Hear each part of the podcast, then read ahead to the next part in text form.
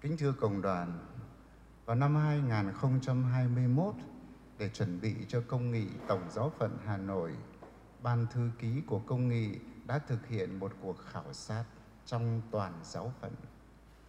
Có hơn 6.000 người, kể cả những người trưởng thành, những tu sĩ và những người trẻ đã được gửi, đã nhận được phiếu khảo sát để trả lời những câu hỏi ban thư ký đặt ra.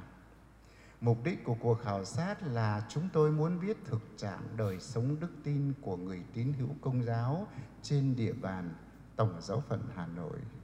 Những câu hỏi liên quan đến nhiều khía cạnh khác nhau. Trước hết là về đức tin. Thứ hai là về mức độ sinh hoạt, tham gia sinh hoạt tại các giáo xứ. Thứ ba là đối thoại với xã hội, với những người không cùng tôn giáo hoặc là với những người tôn giáo khác. Thứ bốn là về kiến thức trong sứ vụ truyền giáo là bổn phận quan trọng của giáo hội, cũng là bổn phận của mỗi người tín hữu chúng ta. Tôi chỉ xin trích một hai câu hỏi để phù hợp với lời Chúa ngày hôm nay. Đối với một số câu hỏi về đức tin, câu trả lời tích cực có tỷ lệ khá cao. Khi chúng tôi đặt câu hỏi, quý vị có tin Chúa Giêsu hiện diện trong bí tích thánh thể? Quý vị có tin Thiên Chúa là đấng tạo dựng đất trời? Quý vị có tin vào đời sự sống đời sau? Quý vị có tin vào giáo hội là công trình của Thiên Chúa? Những câu hỏi ấy thì những câu trả lời tích cực tức là có tin phải đến 90 hoặc thậm chí đến 96%. Những câu hỏi quý vị có thường xuyên tham dự thánh lễ ngày Chủ nhật thì câu hỏi này đạt tới 80% những người tín hữu công giáo trong tổng giáo phận của chúng ta tham dự thánh lễ Chúa Nhật. Nhưng đối với những câu, một số câu hỏi khác thì tỷ lệ trả lời tích cực xem ra rất thấp.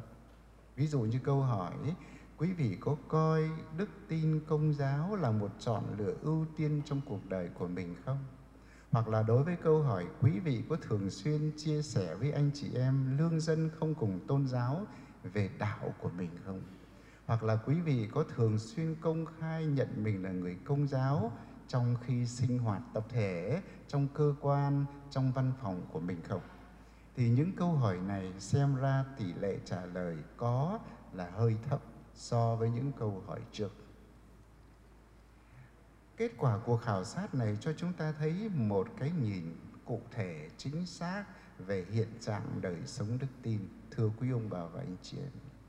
Và đối với câu hỏi, quý vị có coi đức tin Kitô giáo là một chuyện lựa chọn ưu tiên trong đời sống của mình không thì một số người rất ít trả lời là có, coi đó là một điều ưu tiên. Vì thế chúng ta trở lại với lời Chúa hôm nay. Chúa nói nước trời giống như một kho báu mà một người kia khám phá trong thửa ruộng về bán hết tất cả đi để mua kho báu đó. Nước trời giống như một viên ngọc mà người lái buôn đã khám phá giá trị của viên ngọc ấy mà nhiều người không khám phá ra. Cho nên người ấy đã về bán tất cả để mua lấy viên ngọc ấy. Như tôi thưa với cộng đoàn ở đầu thánh lễ, Chúa Giêsu muốn nói với chúng ta về nước trời. Như thế đối với những người Kitô hữu, nước trời phải là một lựa chọn ưu tiên. Nói như thế không có nghĩa cổ vó cho những người lười biếng không làm gì. Nói như thế không phải là coi thường, khinh chê vật chất trần gian. Nhưng chúng ta phải đặt trong toàn bộ giáo huấn của Chúa Giêsu để hiểu những gì Chúa nói về nước trời. Vậy đối với những ai tin vào Chúa Giêsu, nước trời phải là một chuyện lựa chọn ưu tiên, phải là một tiêu chí, một động lực thúc đẩy đời sống, lời nói, hành vi, cử chỉ của những ai tin vào Chúa Giêsu. Kính thưa quý ông bà và anh chị em, nếu chúng ta tham dự ba thánh lễ Chúa Nhật liên tiếp, hôm nay là Chúa Nhật thứ ba, chúng ta sẽ được nghe bảy bài dụ ngôn, bảy dụ ngôn trong tin mừng Thánh Matthew là một chuỗi liền những dụ ngôn có chung một chủ đề đó là nước trời. Những dụ ngôn này Chúa Giêsu kể sau khi người đã rao giảng về nước trời là gì và những điều kiện nào cần thiết để đạt được nước trời và bảy dụ ngôn này diễn tả những khía cạnh khác nhau của nước trời, đồng thời mời gọi những người nghe Chúa và chúng ta là người tín hữu hôm nay nhận ra đâu là những điều kiện cần thiết để chúng ta đón nhận nước trời. Những dụ ngôn ấy vừa hiện tại, vừa tương lai, vừa nói với chúng ta những điều kiện, những gian chân cần chúng ta phải trải qua khi chúng ta chọn lựa nước trời. Tôi xin được qua bảy dụ ngôn ấy là dụ ngôn gì? Quý ông bà và anh chị em có thể nhớ lại lời Chúa trong ba Chúa Nhật liên tiếp vừa rồi. Thứ nhất là dụ ngôn người gieo giống. Một người gieo giống ra đi gieo giống có bốn loại đất khác nhau dù ngôn thứ hai cũng là một thửa ruộng nhưng mà được gieo vào đó, ông chủ thì gieo lúa tốt mà mặn kẻ thù thì lại gieo lúa xấu và mọc lên không phải là lúa xấu mà là cây cỏ lùng. dù ngôn thứ ba là hạt cải khi gieo xuống thì nhỏ bé, khi lớn lên thành cây thì chim trời có thể đến đậu và tìm chỗ trú. dù ngôn thứ bốn là một chút men của người đàn bà trộn vào đấu bột làm cho bột ấy dày men. Dụ ngôn thứ năm mà chúng ta nghe hôm nay đó là kho tàng quý giá trong thửa ruộng. Dụ ngôn thứ sáu là dụ ngôn viên ngọc quý, người lái buôn tìm thấy. Và dụ ngôn thứ bảy chúng ta cũng vừa nghe là dụ ngôn cuối cùng, đó là nước trời giống như chiếc lưới thả xuống biển và khi kéo lên thì có đầy đủ mọi loài cá trong chiếc lưới ấy. Bảy dụ ngôn mà Chúa Giêsu nói trong tình tin mừng Thánh Matthew thưa quý ông bà và anh chị em, diễn tả nhiều khía cạnh khác nhau của nước trời. Nước trời đã có ở thế gian này chưa? Thưa, nước trời đã khởi đầu ở thế gian này, nhưng mà chưa đến mức thành toàn. Vì thế mà chúng ta, Chúa Giêsu dạy chúng ta cầu nguyện mỗi ngày trong kinh lạy Cha xin cho nước Cha chỉ đến. Chúng ta đang cầu nguyện để nước Chúa, nước trời hay là vương quốc của Chúa được thực hiện trên thế gian này. Nước trời đang ở đâu? Thưa nước trời ở chính trong lòng chúng ta. Và bảy dụ ngôn Chúa Giêsu nói nhắm tới những khía cạnh khác nhau về nước trời. Nếu nước trời đã khởi đầu thì đang tiến bước dần dần để đạt tới sự thành toàn. Nếu nước trời hiểu theo như một vương quốc, như một tập thể chưa hoàn thành hoặc còn mờ nhạt hoặc còn nhiều khuyết điểm thì nước trời nơi cá nhân tâm hồn chúng ta lại lớn dần lên như hạt cải và có sức à, lan tỏa như chất men trong bột và nước trời phải là sự ưu tiên quan trọng tối cần thiết đối với người tín hữu chúng ta như là kho báu được tìm thấy trong ruộng và viên ngọc quý được khám phá ra giá trị của nó. Những dụ ngôn về nước trời vừa nói với chúng ta về hiện tại, vừa nói với chúng ta về tương lai. Bạn đừng bận tâm bởi vì trong thừa ruộng cuộc đời này có những cây lúa tốt và có những cây cỏ lùng.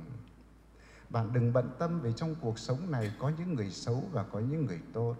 Chúa nói với chúng ta sẽ có đến ngày giống như thợ gặt. Người ta gặt cây lúa vào gặt lúa để đưa vào kho và cỏ lùng đốt đi. Sẽ có ngày như chiếc lưới bò xuống biển, bắt được tất cả mọi loài cá và các thiên thần, giống như những người dân trài lựa cá tốt, cá xấu, thì các thiên thần cũng sẽ làm việc ấy lựa và những ai tốt, sống tốt, sống công chính, yêu mến Chúa, những người ấy sẽ được thưởng công vì họ trung thành với đức tin mà họ đã lãnh nhận kính thưa cộng đoàn, nhưng khi nói như thế có thể nhiều người chúng ta thốt lên, quả là một điều khó vô cùng, làm sao chúng tôi có thể chọn lựa được? Làm sao chúng tôi có thể biết, thấy được giá trị kho báu trong ruộng? Làm sao chúng tôi có thể thấy được giá trị của viên ngọc? Chúa nói với chúng ta, hãy cầu xin ơn khôn ngoan để biết nhận định đâu là giá trị nước trời, đâu là giá trị thế gian trở về với bài sách thánh thứ nhất, trích sách các vua. Nói với chúng ta về ông vua Salomon là biểu tượng của sự khôn ngoan cho thế giới trong văn chương của thế giới. Salomon một ngày đầu tiên kế vị cha ở ngai vàng, ông đã cầu nguyện với Chúa. Lạy Chúa xin cho con được ơn khôn ngoan để biết biết phân định đâu là tốt, đâu là xấu. Bởi vì Chúa đặt con lên thay quyền vua cha để thống trị một dân rất phức tạp, rất cứng đầu, cứng cổ. Xin Chúa ban cho con đức khôn ngoan. Chúa đã hài lòng về lời cầu nguyện này và Chúa nói ngươi không xin vàng bạc, không xin mạng sống quân thù, không xin tuổi trường thọ và ngươi chỉ xin ơn khôn ngoan và ta sẽ ban cho con ơn khôn ngoan.